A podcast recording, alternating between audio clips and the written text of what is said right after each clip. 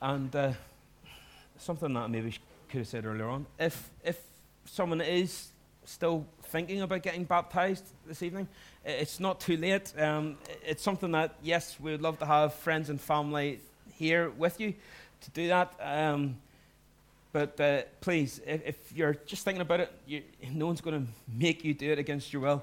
But if you are interested, then come and, and, speak to me after the service. I would love to just tell you a wee bit more, and uh, we, can, we can have that ready for you. You can be baptized tonight if you want. Don't put it off. Um, if you remember in Acts, uh, the Ethiopian eunuch, he asked a really important question What hinders me from getting baptized? What's stopping me? Don't let anything put you off uh, getting baptized if that's something that is in your heart to do. Okay, we're going back to, to Luke 11 this morning. Last week, we really started to notice the change of tone in the book of Luke, uh, the new focus in the gospel. We're moving from the miracles to the message of Jesus, from the revelation of Christ to man to the rejection of Christ by man.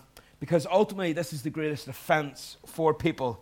It's great that you do good things for people, it's great that you're kind, but hey, look, we don't like you telling us that we need to be forgiven. We don't like being told that we're sinful. Yes, tell us more about loving one another, but keep the salvation stuff to yourself. That's what really causes offense. It's not the actions of Christians, but very often the message of Christians that offends. Now, last Sunday morning, we covered uh, the bulk of, of, chapter 10, and we looked at the encouragement Jesus gave to his disciples as he began to prepare uh, them for life after his ascension. And he says to him in verse 20 of Acts, uh, in Acts, in Luke 10, that we should rejoice not in the successes of earthly ministries, but in the eternal success of grace, that our names are written in heaven.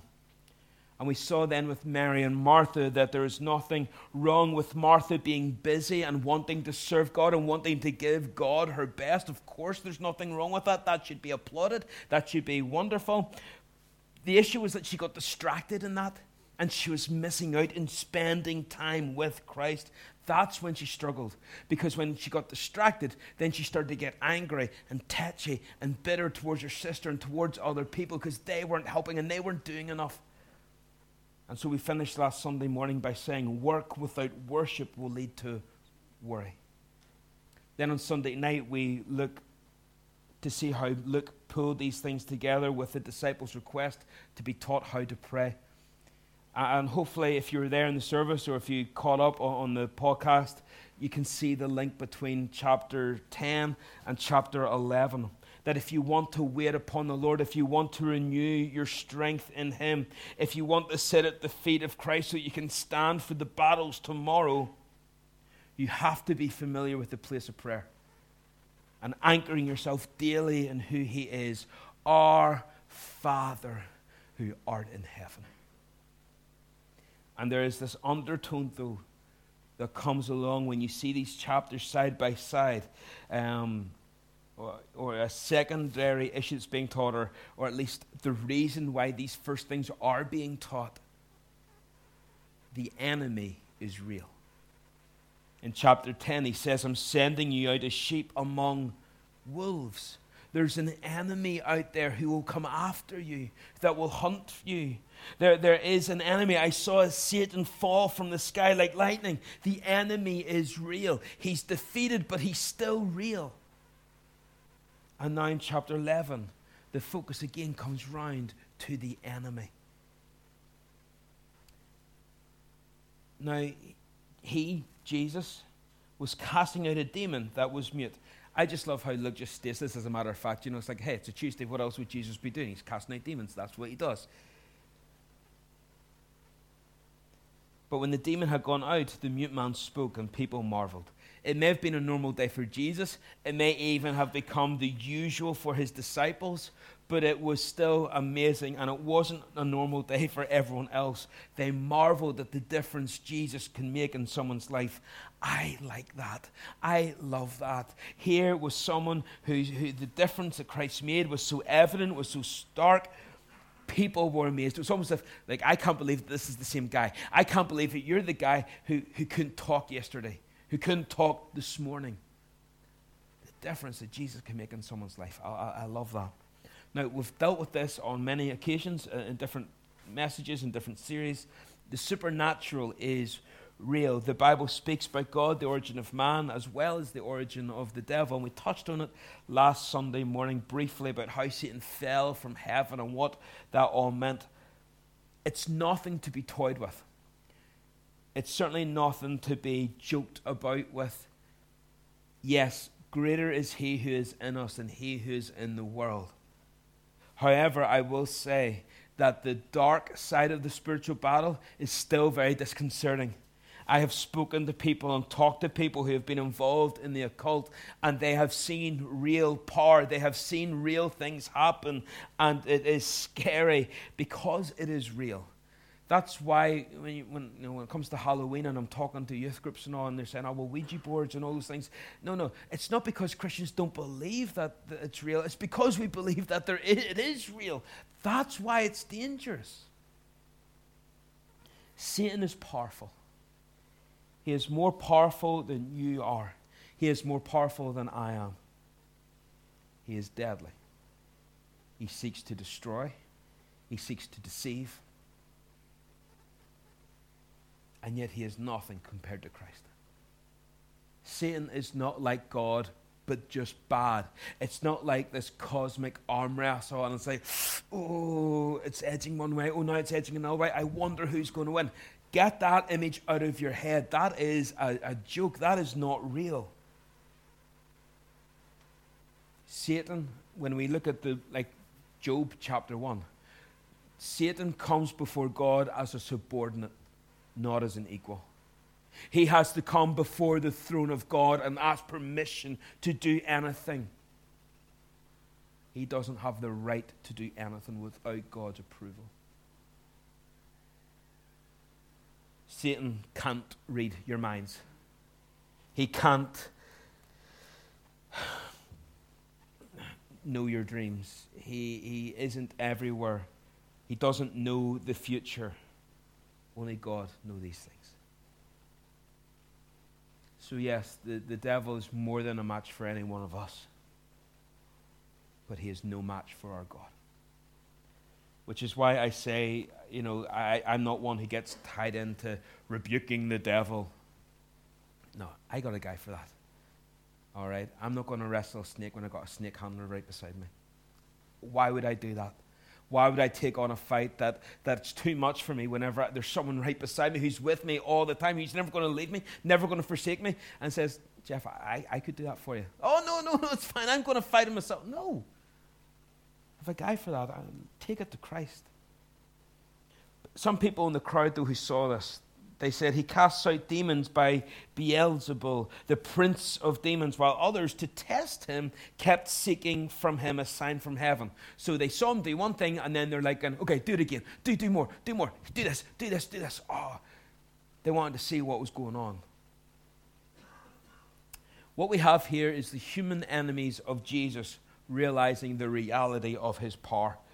Remember, these religious leaders aren't the same ones from before.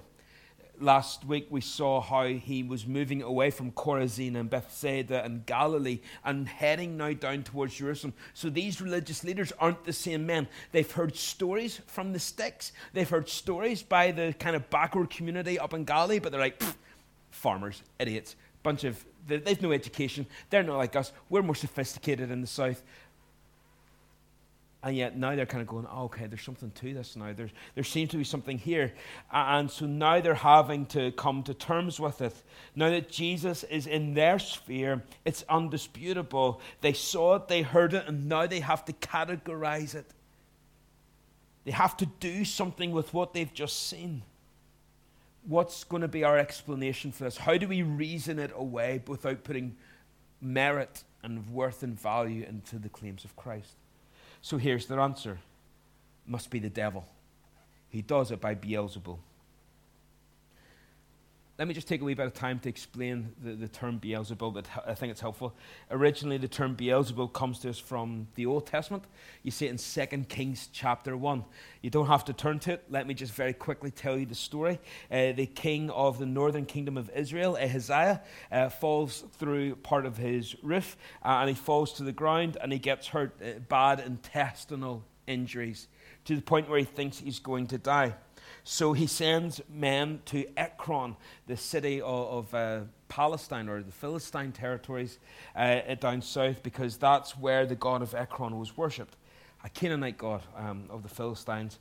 And so the king in 2 Kings 1 says, Go inquire of Beelzebub to see if I'm going to live or die. So they're heading down, and the prophet Elijah hears about it. I love Elijah. He confronts him and he goes, uh, what, does Israel not have a king, a God that you could ask? Why, why are you going to this? Does, is there no God in Israel? And so he sends them back to the king, and they go, uh, Your Majesty, some random hairy tramp, and that's basically how it describes him in the Bible. Some hairy guy just out of nowhere kind of called us out on this. And then he sort of says, Describe him, yeah, hairy. Oh, that's Elijah the Tishbite. I love that. Just big, hairy, kind of ugly, homeless looking. That's the prophet. And so what happens is the king sends 50 men down to take Elijah. God calls, fi- uh, Elijah calls fire down from heaven, kills all 50 men. So as the king do, he sends another 50 men. And they're demanding that Elijah comes. Fire comes down from heaven, toast. King sends third group of 50 men. And they're petrified. So Elijah, look, we're not making any demands, but if it's okay with you, could you please come? Because just don't barbecue us. And so Elijah goes, and effectively, spoiler, uh, the king dies in the end because he chose to rely on the power of another God rather than on the God of Israel. So that's Beelzebub, um, idol worship from Ekron. Now, Beelzebub is a linguistic transformation. It comes from two words, Baal or Baal, Zebub. So uh, you have the Old Testament, they worship Baal or Baal. Right, well, that's an Ugaritic term. It's an ancient Semitic language, and it basically is the general word for God, small g. Baal, it was just a generic term for God. And so what you'd have is Baal, which means God, and then the next part of the word would say what they, go- they are God of. So you'd have Baal, sun, the sun God. Baal, harvest, the harvest God. Baal, fertility. Baal, war. Baal, whatever it happens to be. And it would be the God of that. Zebub means, it depends on, on who you go to. There's different translations. Uh, in some contexts, it's translated as Lord of the House or Master of the Realms. Some sources also translate it as Lord of the Dung. Lord of the Flies. Um, and so you can see why God, the one true God, is so offended. Oh, Baal Zebub, the Lord of the Flies, the fly God, you're going to go to him over me? Are you having a laugh? Are you kidding me right now? The dung God over me. You can understand why he's so offended. I, I kind of get that. And so now, by the time you get to the New Testament era, the term Beelzebub or Baal Zebub has uh, become this notorious name given to the other realm, the demonic realm, the satanic realm, the under heavens. He's the prince of demons. So by the time Jesus is walking the earth, it's this common term that people use to speak of Satan, the devil. They're using it and they're saying he casts out demons by Beelzebub, the ruler, the prince, the, the god of the demons.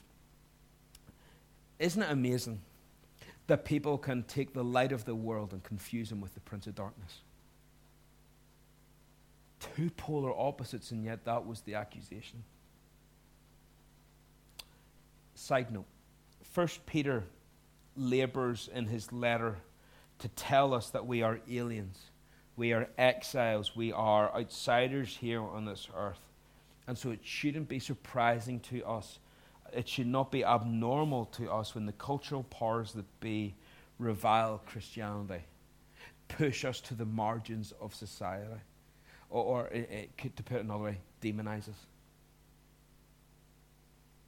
Now, I know that's maybe a different sense, but in one, there's a lot of overlap in the sense that we're often painted as the bad guys in society now. That the problem in, in Northern Ireland is there's too many religious people, there's too many churches. If they got their nose out of it, society would be a better place. And we're the immoral ones because that helps their narrative, it helps their story, it helps the way that they want to see the world. And so you shouldn't be surprised when unsaved people who are confused by what they see in us react angrily against us. Matthew, Jesus in Matthew tells us this. If they've called the head of the house Beelzebub, how much more the members of the house? So there are times when people who stand up for the gospel, who stand up for the sanctity of life, who stand up for the definition of marriage, who stand up for these things, and that salvation can only be found in one person, that is Christ, they'll be called out as being the problem, not the solution. But he, Jesus, knowing their thoughts, said to them, Every kingdom divided against itself is laid waste and a divided household falls. And if Satan also is divided against himself, how will his kingdom stand? For you say that I cast out demons by Beelzebub, but if I cast out demons by Beelzebub, by whom do your sons cast them out? Therefore, they will be your judges. But if it is by the finger of God that I cast out demons, then the kingdom of God has come upon you. Notice that Jesus doesn't turn around and say, Satan can't do that kind of stuff. Satan doesn't have this kind of power. He doesn't use that argument. Rather, he uses logic, perfect logic. All right? So, this happens a lot today. People will see something kind of uh, positive and they say, oh, That's amazing. That must be God. That has to be God. And, and I've seen um, things happen where, and there's like even some of the religious channels and religious websites and podcasts, you know, they're almost saying if anyone speaks out against this work, they're the devil because this, this has to be from God. Look at these miracles that happen, look at these things that are happening. But the Bible warns us about this. In Exodus, we saw how the Pharaoh's sorcerers were able to copy some of the signs that Moses was able to do in front of the king. Remember how uh, even the sorcerers were able to turn their staffs into snakes? They were able to do it. Was that God doing it? No. Or uh, what about bringing it into the New Testament? Paul. Paul talks about in Second Thessalonians the lawless one, the, the Antichrist, will be revealed, whom the Lord Jesus will kill by the breath of his mouth and bring to nothing by the appearance of his coming. I love that. You ever want to think, oh no, Satan's too powerful? Forget it. Listen to him. Uh, he will ki- uh, bring to nothing by the very appearance of his coming. Jesus walks into the room, boom, it's done. It's already been decided. Darkness has no influence when there is light. He brings to nothing by the very appearance of his coming. You want to underline that, you want to circle that, you want to treasure that. It says, but verse 9 the coming of the lawless one is by the activity of Satan with all power and false signs and wonders. Satan is a deceiver. And one of the best things that he does is deceive Christians into thinking that something that he's doing is something that God is really doing. And he'll us, have us chasing after him like the Pied Piper, leading us to destruction. That's why Paul tells the Thessalonians in his first letter test everything, even my words. Test everything. It's why in 1 John 4, it's, we're no, told not just to test the man in the pulpit, but to test every spirit to see if they're from God. Why? Because some of them might not be. And so Jesus' logic then in this instant is if I'm working for the devil and I'm removing the devil from people and undermining the devil himself, then where there's a civil war going on and a divided house can't stand. I'm wrecking his kingdom. So if I'm doing that, well, it's good news for you then. So what you're saying is stupid. It doesn't make any sense. Why would I be undermining Satan's kingdom if I'm working for him? Why would Satan undermine himself? And then he strikes this, this, strikes this decisive blow in verse 19. He says, But if I cast out demons by Beelzebub, what about your guys? What about your guys, your exorcists who claim to be doing all these things? We're doing the same thing and it's the same result. So Are they doing it by Beelzebub as well? How can we be doing the same thing from two different sources? Get your story straight. And he's just saying, look, let me get this straight. When they do it, it's God, but when it's me, it's the devil. Come on. You're having a laugh. And so he's just using logic here to kind of tie them up in knots. Now, you ought to know that there were Jewish exorcists at that point. Um, the most famous story is probably in Acts 19.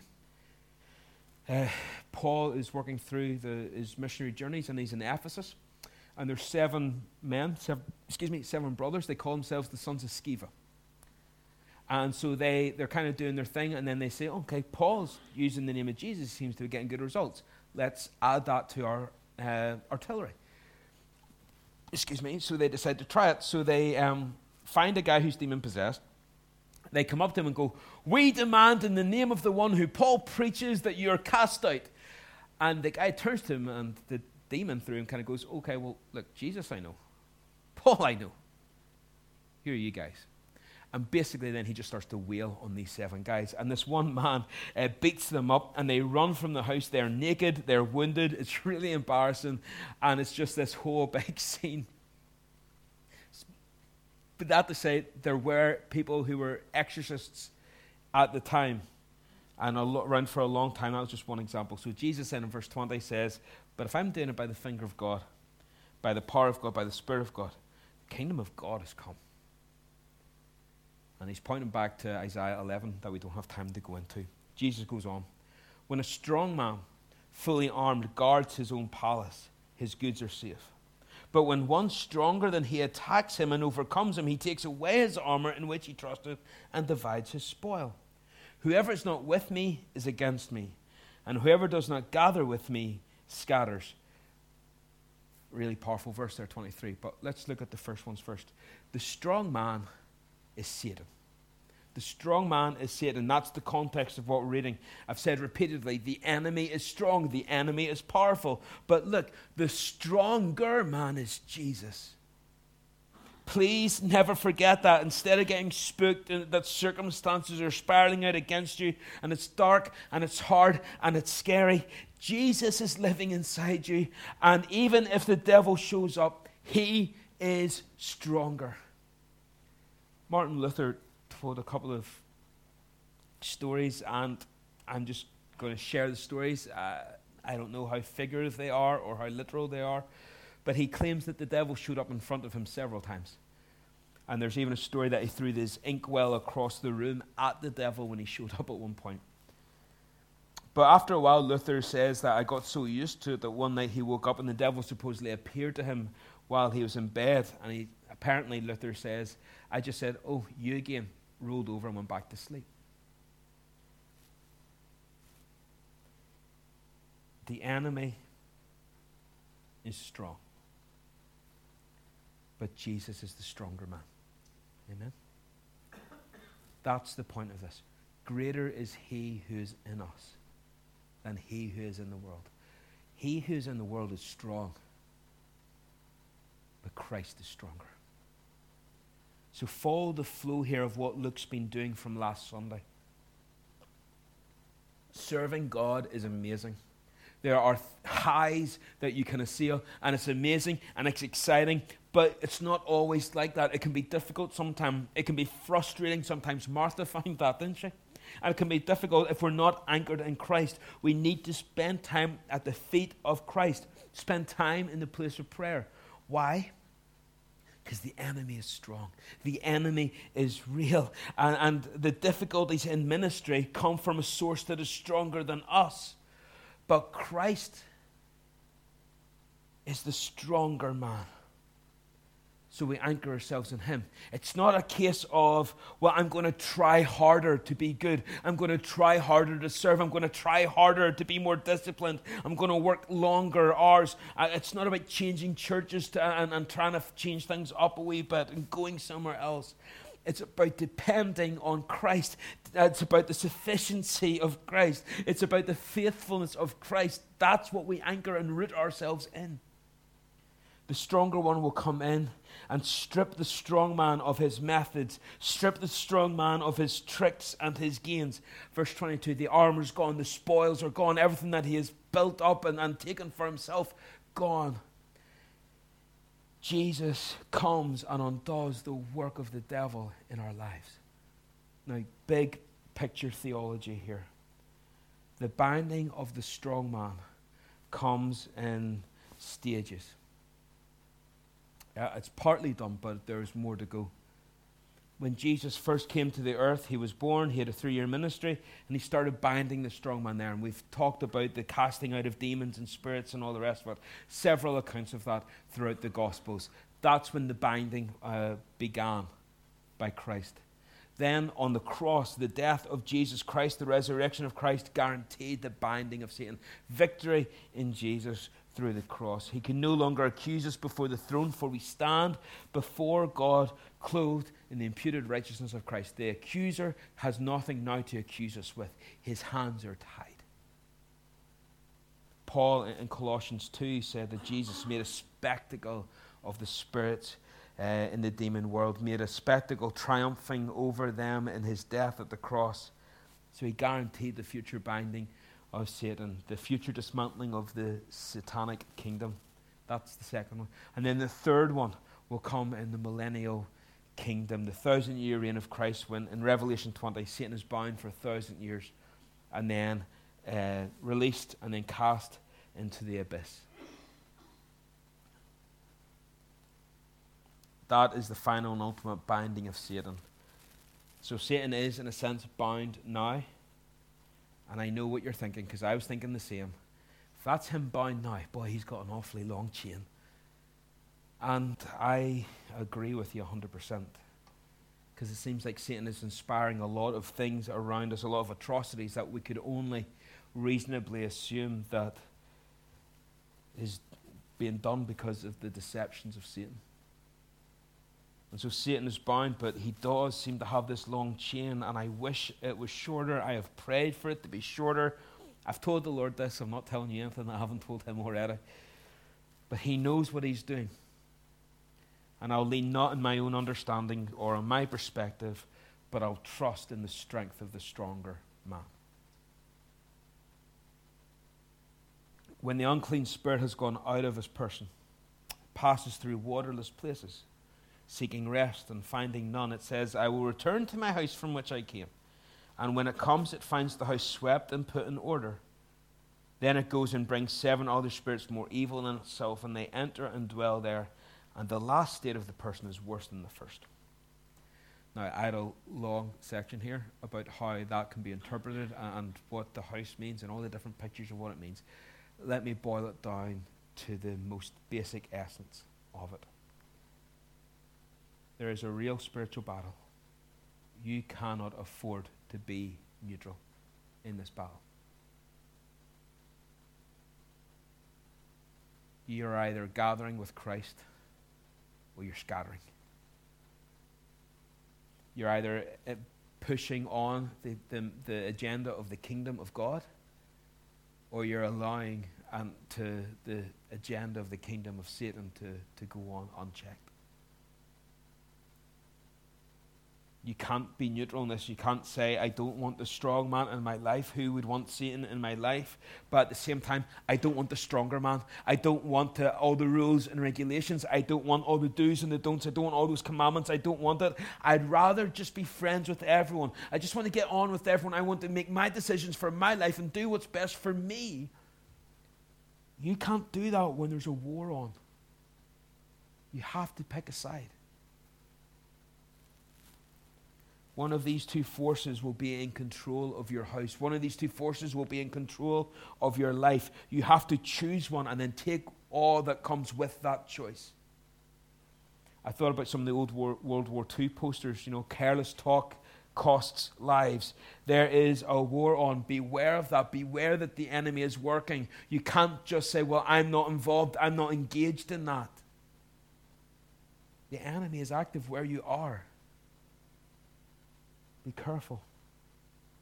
These verses imagine a scenario where you, you've got rid of Satan in your life. maybe you could call it a picture of salvation. But unless you allow Christ to come in and to dwell, you allow that stronger man then to reside, unless you pick the other side, you will you'll end up worse off. Because what will happen is, and I hear this all the time, people who say, you know, Jeff, I tried Christianity, but my life only got worse. Uh, I, you know, my life doesn't look any different from what it was beforehand. I don't have any different desires. I don't have. It's all the same. And when you start to unravel, it's clear what's happened. They never brought the stronger man in to reside in their lives. And so what happened was the strong man came back to try and claim as much as he could. Grasp this lesson as we finish. I see too many people in my line of work who want to know Christ as Savior but don't want to know Him as Lord. And you have this big moment of salvation, and I, I, I'm happy enough to say, yes, it's genuine, it's real, you, you are saved but you don't allow Christ to filter into every part of your life. And then the issues that you faced before you got saved are still going to be creeping back in again. You're still going to struggle with addiction. You're still going to struggle with your temper. You're still going to struggle with your jealousy. You're still going to struggle with all those things that were there before in your life because you didn't allow the stronger man complete access to the house.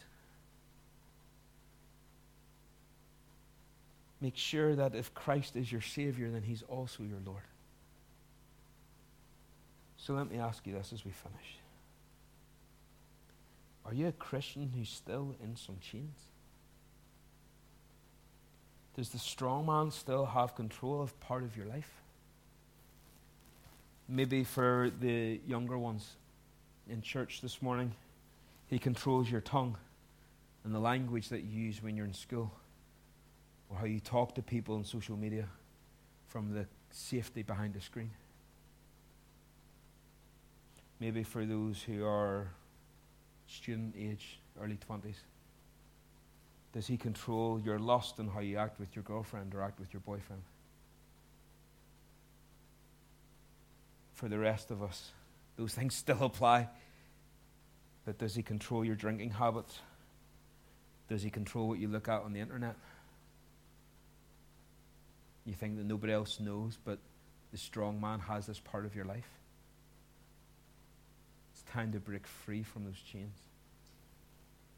This morning and enjoy the fullness of freedom in Christ that He wants you to know. But you will not break those chains in your own strength. You cannot do it.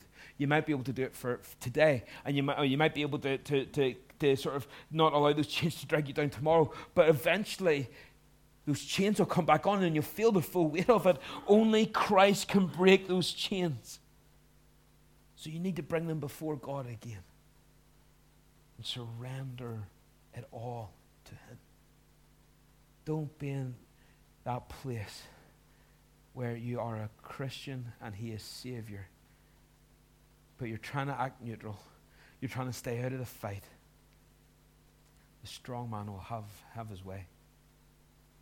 Or if you want to go back to even talking to the boys and girls, don't be like one of those Christians who, who puts on the uniform but doesn't want to play the part, who doesn't want to fulfill the duties that that uniform demands. If Christ is in you, Christ has to be seen in you. Let's pray.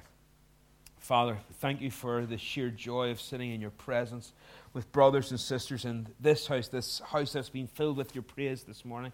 Our hearts were tenderized and invigorated by the songs that we sang. And so, Lord, then to hear your truth, the words of Jesus himself, and to apply them to us.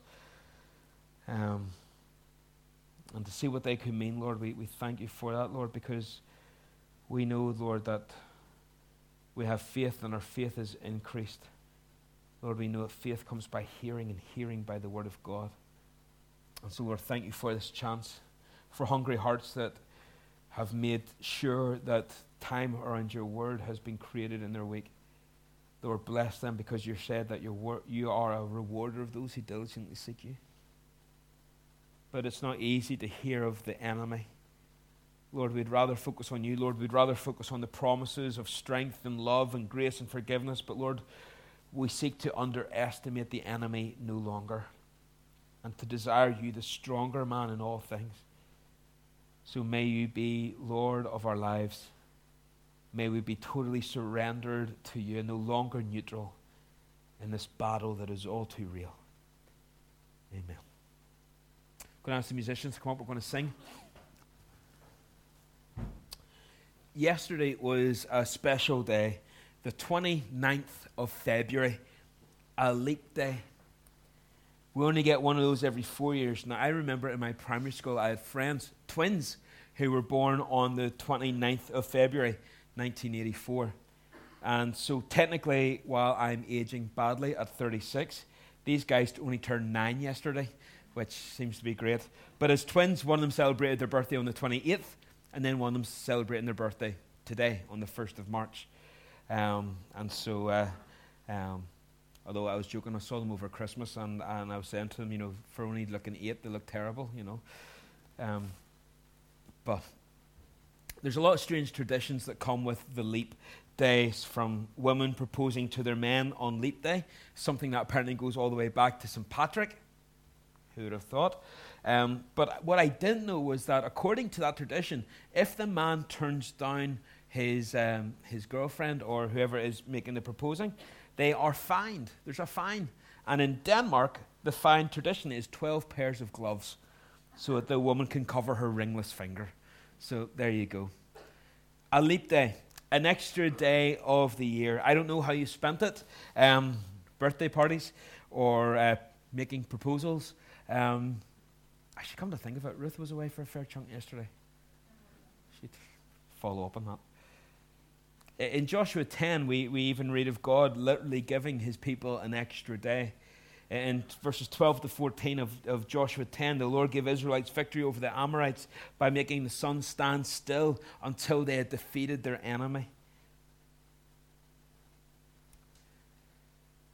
But what's the real reason behind a leap day? It's not about proposing and traditions like that. It's actually corrective.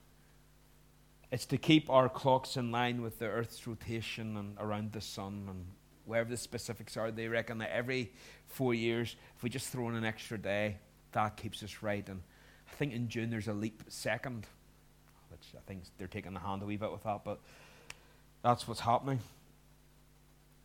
But it's a reminder that every single day we live our lives on earth, we're just getting slightly out of sync. Every time we, we, we, every day we go on, every hour, there's just that little kind of gradually getting out of sync. And every four years, the calendar just makes adjustments and recorrects and brings us back into sync. In one sense, communion does exactly what a leap day is supposed to do. We can spend the week busy in our human nature and we can drift out of sync with God with so many things going on, we can kind of just collectively build up uh, sort of frustrations and selfishness and, and self centeredness, and we get caught up in the undercurrents of our fallen world. But our time around this table is a chance to pause, to stop, to think, reflect, to examine ourselves, and fall back in line with right thinking and right priorities and a right standing with God even that story in Joshua reminds us that even in the battles in life, we are not sufficient. We need God who gives us exactly what we need. So, as we come around the table, whether you used that extra day yesterday wisely or not, whether you give the reason behind it any thought or not, don't come around this table lightly. Don't just pass off, oh, it's just another day around the table. It's just another opportunity. It's just another communion service. Not treat it any differently. But rather, the reason to examine yourself, the, the call to, to, to make sure that we're in our right place is, is important and, and there's this tension in coming around the table where we want to invite, we want to bring in, we want all to kind of come around and to celebrate and to feast with God and to celebrate what Christ has done in our lives. But at the same time, don't spoil it with lazy thinking. Don't spoil it with selfish thinking or, or treating it lightly and, and, and, and uh, cheaply. But rather, examine yourself not so that you might find a reason to exclude yourself or to not take part, but rather examine yourself so that you might fall back into sync with God, fall back into the center of His will, that you may take part. And so let's bow our heads, let's pray. Um, Robert is going to give thanks for, for the bread, and uh, George is going to give thanks for the cup. But in between that, let's give thanks. Let's praise God, the stronger man in our lives, and rejoice that in him we have victory even over the enemy. Let's pray.